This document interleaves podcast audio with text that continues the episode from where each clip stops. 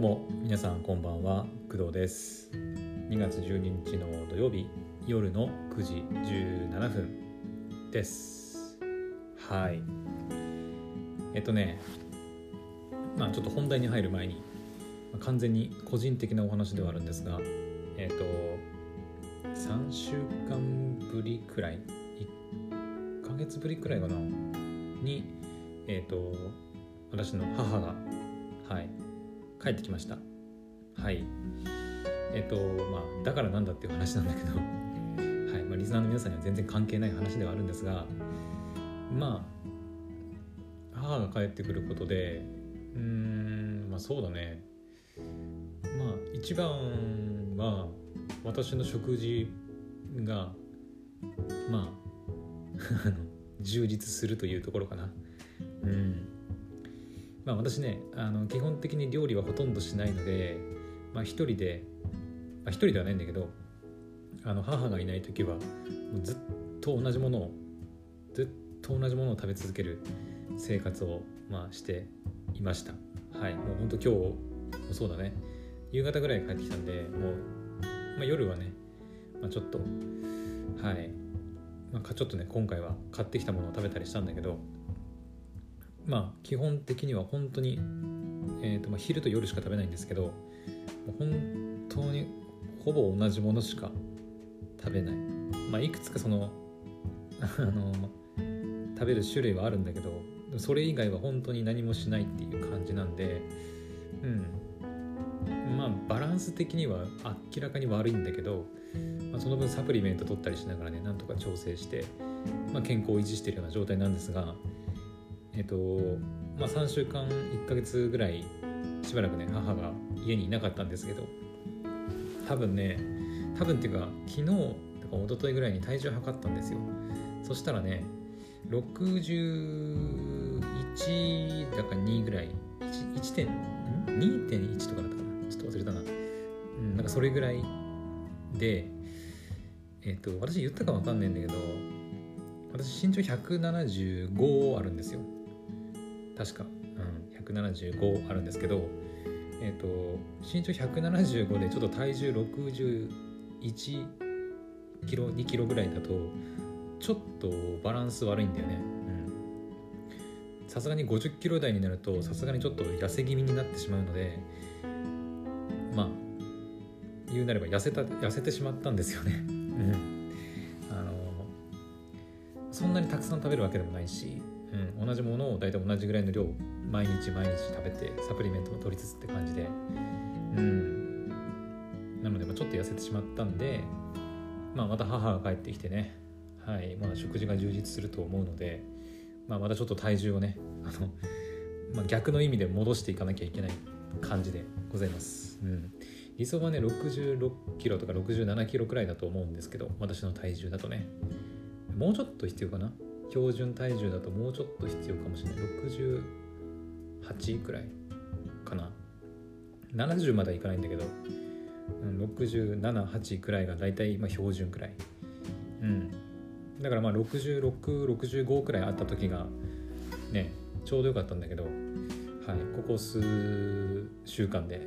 に、さんキロ痩せました、うん、特に何にもしてないんだけどね、運動とかもね運動とかもまあ皆さん分かるようにほとんど私家にいるような状態なんで、運動とかもほとんどしてないんだけど、食事がもう毎日同じものを食べ続けているだけで、まあ、体重が、はい、に、さんキロ落ちたということですね。はい、はい、本当にあの食事が充実するのは、まあ、ありがたいなと思いますね。はい、まあ、それくらい、あ、でもあと一つ、まあ、これはデメリットっちゃデメリットかもしれないんだけど、前にねこのくだらじの収録中に、えー、と母がね、まあ、急に私を呼びかけた時があって、うん、あってその音声がね、まあ、あの乗っちゃったことがあるんだよ、うん、この iPhone の内蔵マイクって結構音拾うんで、うん、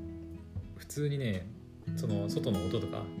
結構聞こえちゃうんですよね、うん、だから、まあ、母が家にいるということはそういうこともあるという、そういう可能性もあるということで、ちょっとまた警戒しないといけないなと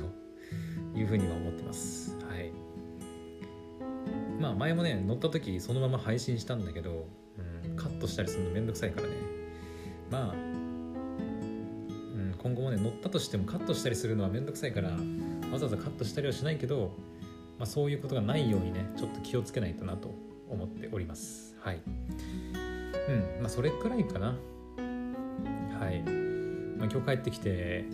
なんかオリンピック見てるらしいんですけど、北京オリンピックね、うん、なんだっけ、えっと、ス、スノーボードかな、スノーボードかなんかの選手で、えっと、平野歩夢選手だっけ、ちょっと私ね、あの全然詳しくないんで分かんないんですけど、金メダル取ったんだっけか、うん、なんかその平野歩夢選手があのめちゃくちゃ好きらしくて、うん、あのもうごじゅうを過ぎたもういいおばちゃんなんですけど、平野歩夢選手がめちゃくちゃ可愛くて、うん、好きになってるって言ってました。はい、うん、はい、まあ、超どうでもいい話でしたね。はい、というわけでじゃあ今日のね今回の配信の、えー、本題に行きたいと思うんですが、えっとねからかい上手の高木さん、はい、今日配信されてるのを Netflix で見たんですけど、そこからちょっと文化祭のお話をしようかなと思います。はい、えっとね今日見た Netflix のからかい上手の高木さんさんね、あ、やばいやばいやばいやばい、危ない危ない、再生されるとか、ちょっと待って念のためちょっと音も下げておいて、えっと、えー、シーズンさんのだいろくわですね。早いね、もうろくわまで来ちゃったね。でタイトルが文化祭ということで、うん、あの高木さんと、えー、っと西方が所属、所属っていうかあのいる、まあ、クラスの出し物、えー、っとロミオとジュリオット、まあ、演演ん劇か劇をね、まあ、そのクラスでやることになってっていう話で。はい、まあ、それを見たんですけど、まあ、非常に面白かったんですけどね、うん、なんかそれ見てて自分の、あのー、中学とか高校の頃の文化祭って何やってたかなってちょっと思って、ちょっとそれをお話ししようと思います。はい、あでその前にだねその前にその話に行く前に、えーとまあ、今週の今週の、えーと、エンディングテーマですねは、えーと、学園天国でしたね。はい、まあ、これは結構有名な曲ですよね。うん、私もその当時の学園天国が多分ヒットというか出た当時のことは全然知らないけど、もともと誰の曲なんだこれ、なんかいろんな人がカバーしてたりとかは知ってるんだけど知らないな。ドリームファイブか。ドリームファイブの学園天国って合ってる？にせんごねん。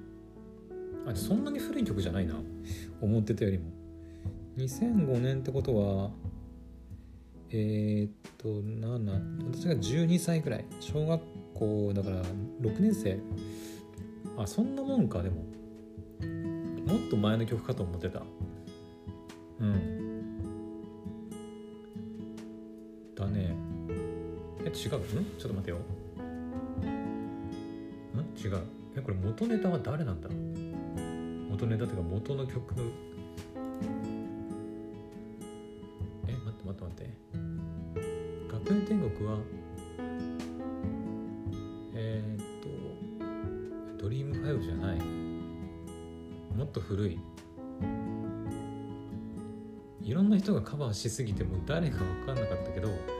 ごめん、ドリームファイブじゃない、ファイブじゃないわ。もっとドリームファイブはもっと後だね。えー、っとオリジナル版はえー、誰だ？ エフエス？ ん？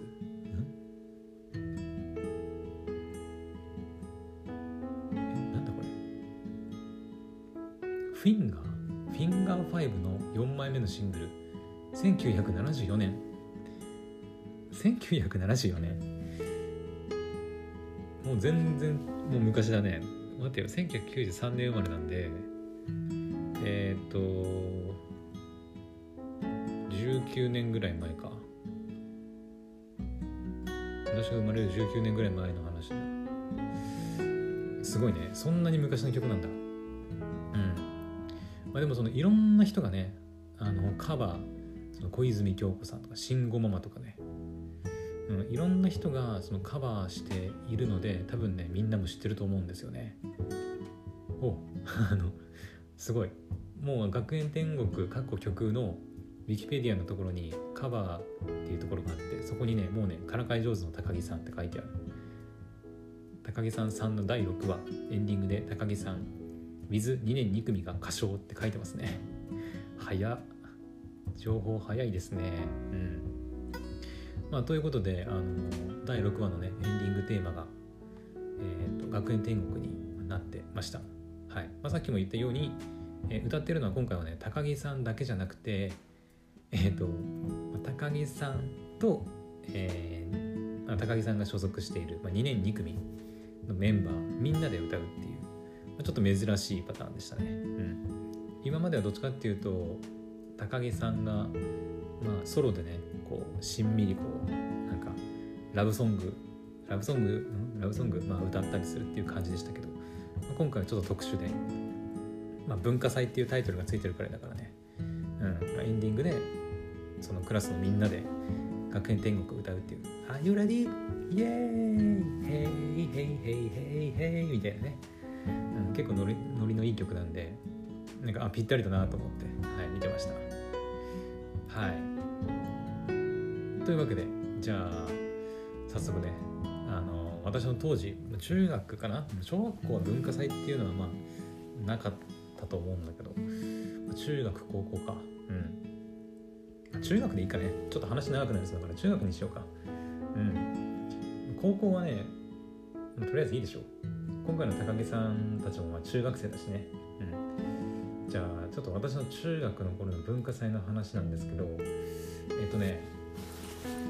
最初ねちょっと考えたっていうか、まあ、思い出しそうとしたんだけどね、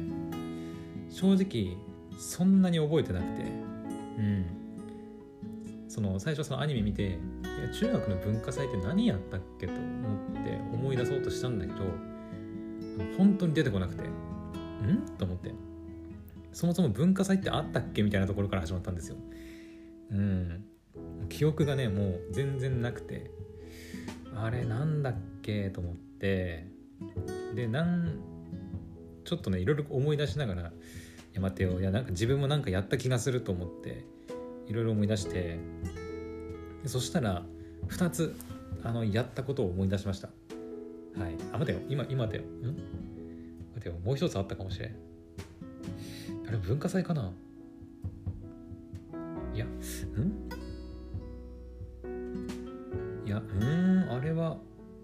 あれは小学校か、やばいもう小学校の時にやったものなのか中学の時にやったものなのか記憶が定かじゃないな。とりあえずじゃあ確実に中学でやったものふたつをちょっとじゃあ紹介しますね。えーとまずひとつめがね、えっとまあ、クラスのメンバークラスメンバーだけじゃないな、あれは学年かな、学年で各クラスから何人かその選出というか、まあ、立候補というか、まあ、選ばれてやったものがあって、えーとね、よさこい騒乱っていうんですけど、えーとね、これ北海道かな、もともとはよさ、あのー、前に、えー、なんだっけアニメのさ、えーとあの、あのアニメなんだっけ名前がよさこいのアニメあったよね、なんだっけ花い花話す、話すかいろはじゃない、えっとパーッとパーッと晴れやかにのあの曲なんだっけ、ちょっと待ってよ、なんだっけ名前が出てこない、やばい記憶が、よさこいのアニメっているんでしょ、花山田だ花山田、そう花山田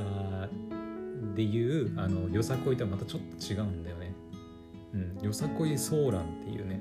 よさこいソーラン節だったかなっていうのがあるんですよ。そう、北海道の祭りかな、もともとはよさこいソーラン祭りって。ウィキペディアにもあるね。えよさこいソーラン祭りとは毎年ろくがつ上旬に北海道札幌市で行われるイベント。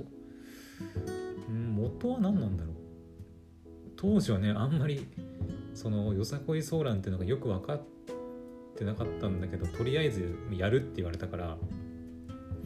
まあ私もそれに参加してまあ踊ったんですよ。まあ、踊りね、なんかなんか、ね、そのよさこいソーラン節っていうのはなんだろう、えー、どんな音楽だったかな。なんかどっこいしょどっこいしょみたいな感じで、どっこいしょどっこいしょ、あソーランソーランみたいな、確か曲に合わせてあのー、やるんですよね。なんかえっと待って、踊りもちょっと思い出してきたぞ。えっとね北海道だからなんか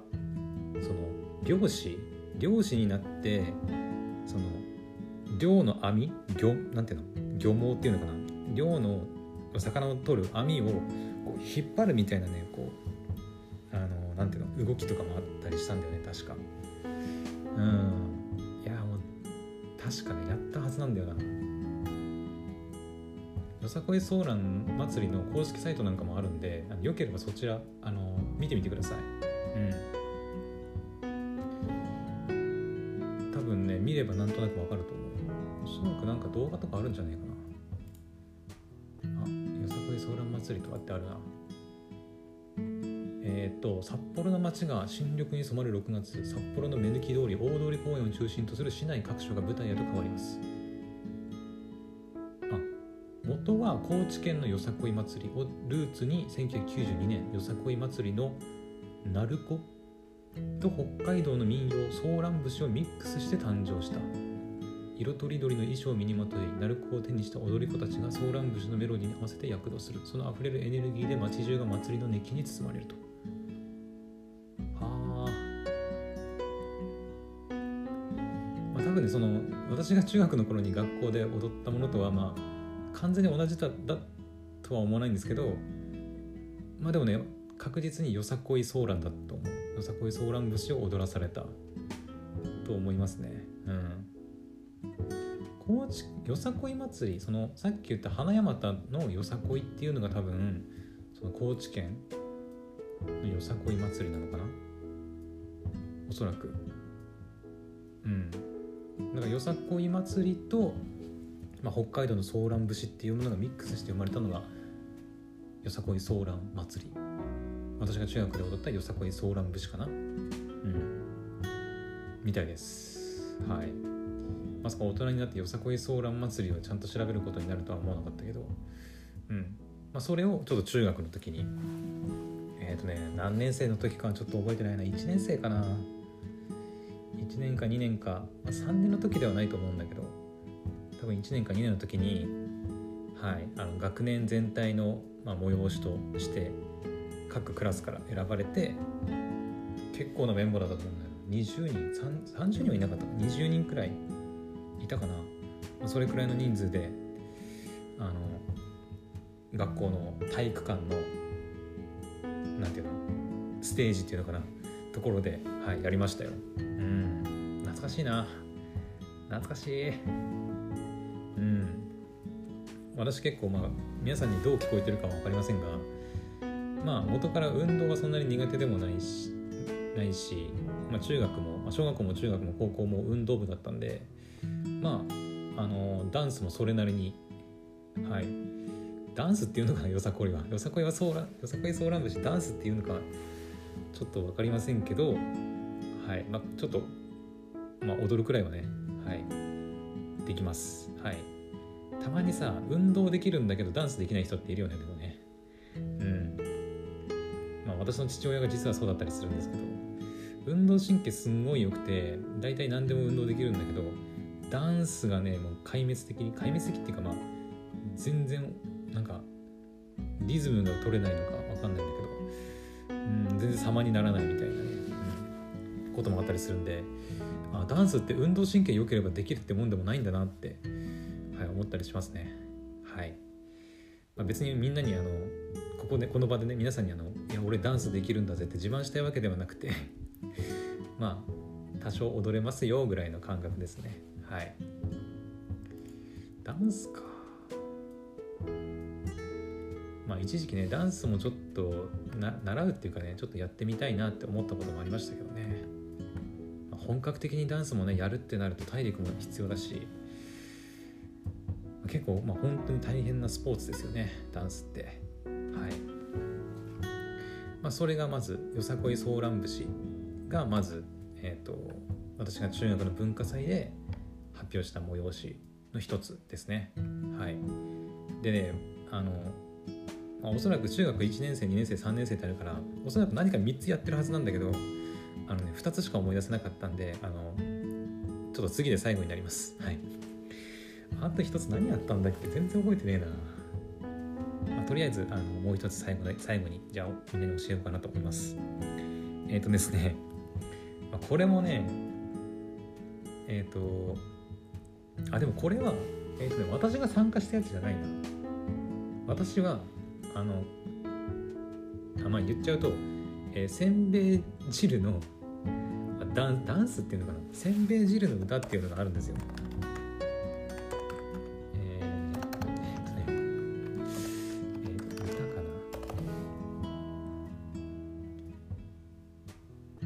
な。あ、そうそうそう。えー、っとですね、青森県の八戸市っていうところには。せんべい汁っていう、まあ、B 級グルメがあります。もしかしたら知ってる人いるんじゃないかな、結構有名だと思うんですけど、うん、あのー、なんだっけな B 級グランプリじゃないなんだっけ B 級グルメのえー、っとね待てよそうあの郷土料理なんだけど青森県八戸市のねえっとまあ簡単に言うとなんか味噌汁みたいなつゆつゆのものにまただその南部せんべいって言われるものが入ってるだけのまあ本当になんかザ田舎の食い物っていう感じなんだけど、うんあの確かね ビーワン グランプリを取ったりそうそうそうあの ビーワン グランプリグランプリっていうねその結構今だと有名だと思うんですけどその全国の B 級グルメを集めたイベントねっていうのがえっと初開催された場所っていうのがその青森県のこの八戸市っていう場所なんですよね。うんでその初開催っていうのがその八戸せんべい汁研究所プロデュースのもと行われたりとかしてて、まあそう実はねその青森県の八戸市っていうエリアには、まあ、せんべい汁っていう有名な B 級グルメがあってかつその ビーワン グランプリの、えー、と初開催場所でもあったりします。はい、今ではね結構なんかねどうなの今でもやってんのかな ビーワン グランプリって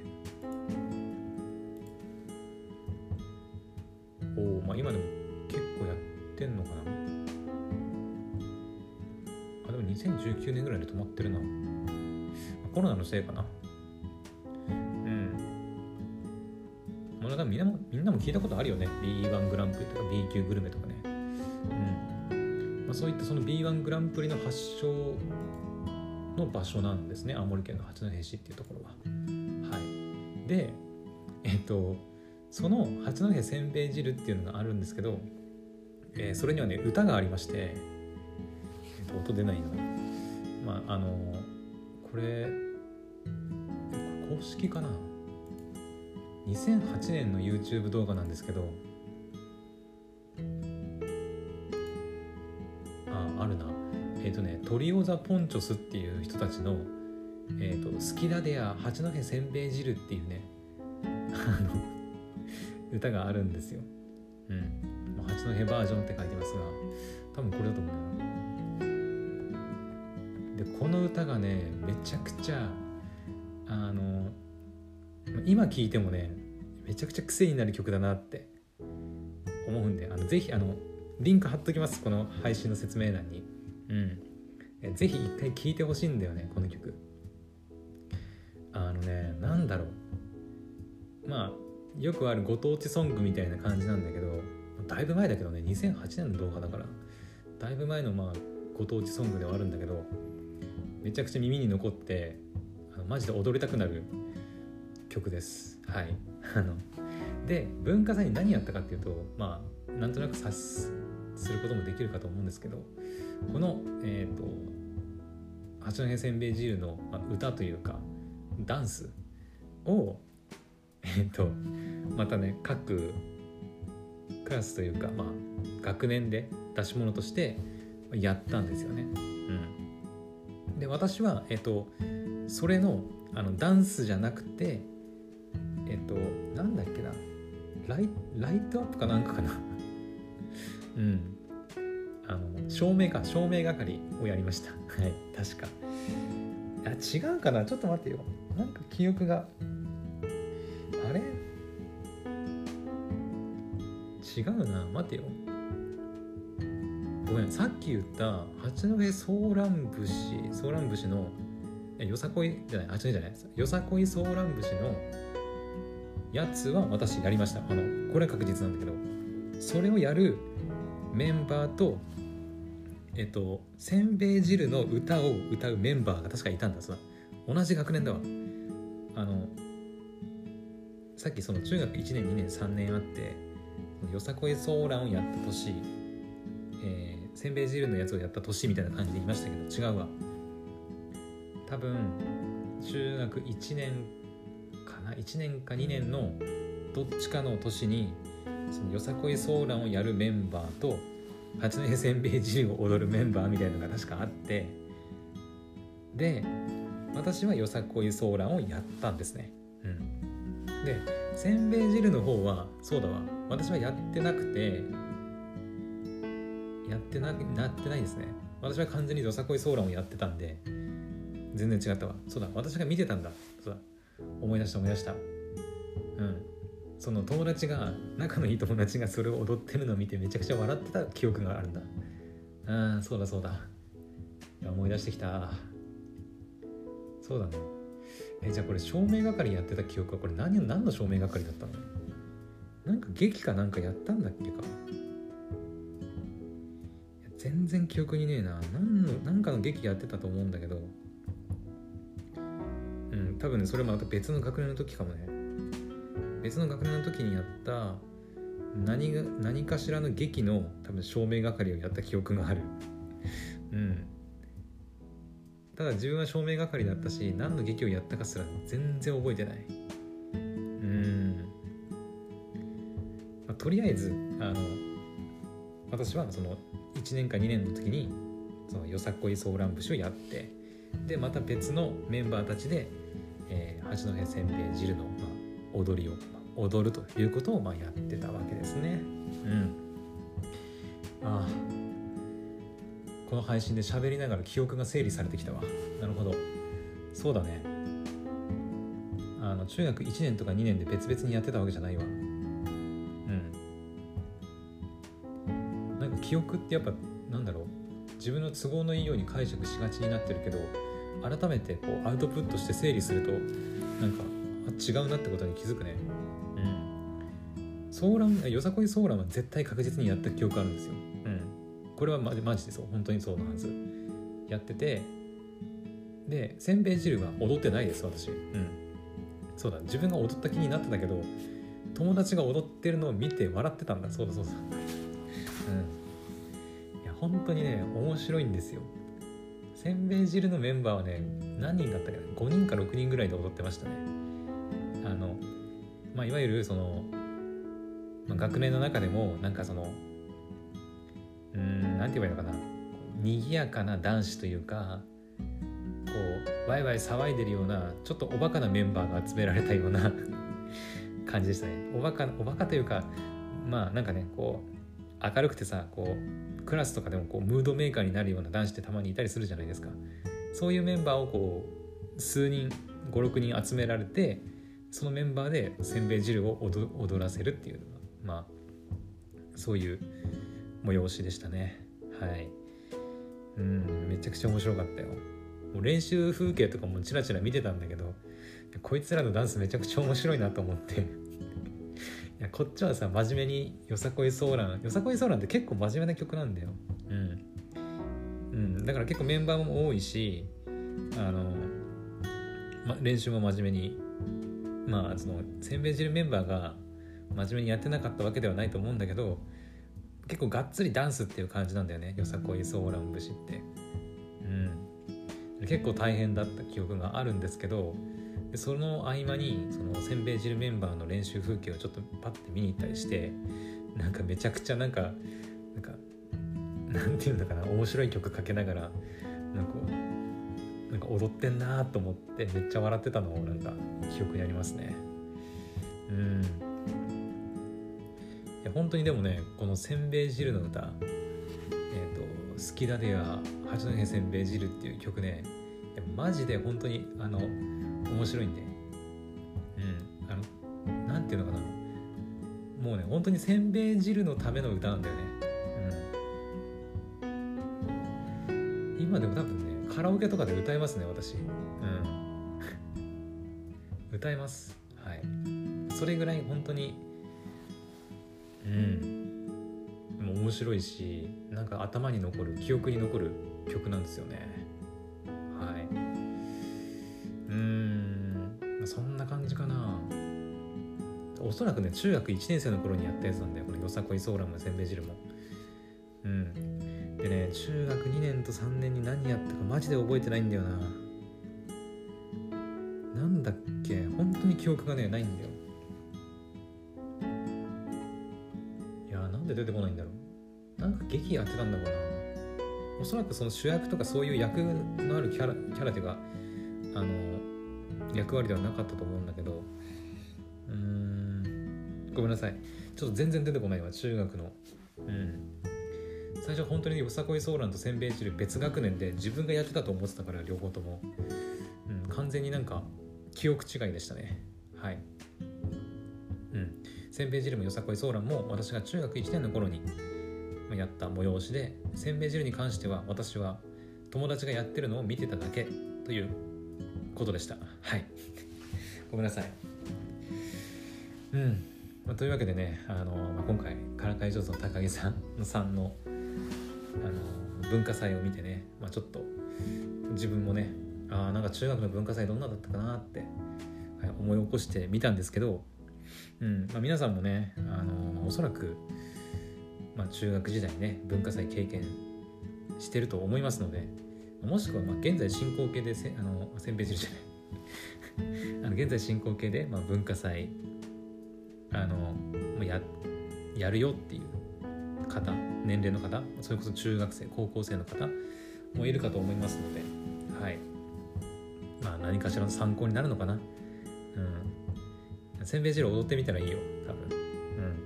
うん、めちゃくちゃウケ、まあ、ウケるかどうかは分かんないなうん完全にその青森県八戸市のご当地ソングなんでせんべい汁って何っていう感じでもあるんでそのせんべい汁とは 何, 何なのかみたいなところから説明してでそれで踊ればあの多分一定の受けはもれ取れると思います、うん、そういった曲なんで本当に、うん、かなりね結構コメディチックな曲なんですよあの真面目な感じじゃなくて結構ノリノリですなんであの良ければあの、まあ、青森県八戸市全然関係ないせんべい汁全然関係ないエリアの方もねいると思うんですけどぜひあの文化祭の際にはせんべい汁の、えー、好きだでや八戸せんべい汁をあの踊ってみてくださいただもし仮にあの文化祭で受けなくても私は保証はしませんので、はい、そこは、はい、自分の責任でやってくださいはい一応ねあの説明欄に YouTube のリンクとか貼り付けておくんでよければそちらから見てみてくださいはいまあそんな感じかな、まあ、高校の時の文化祭はねまあ別の機会にしよう、うん、高校の時はまああでもなあんま言うこと喋る喋れることでも面白いことやってないな。うん、やめとこやめとこまあ何か思い出してね、喋る機会があったら喋ろうと思います。はい、というわけで、えー、今日のね夜の配信はここまでにしたいと思います。はい、それではまた明日の配信でお会いしましょう。おやすみなさい。バイバイ。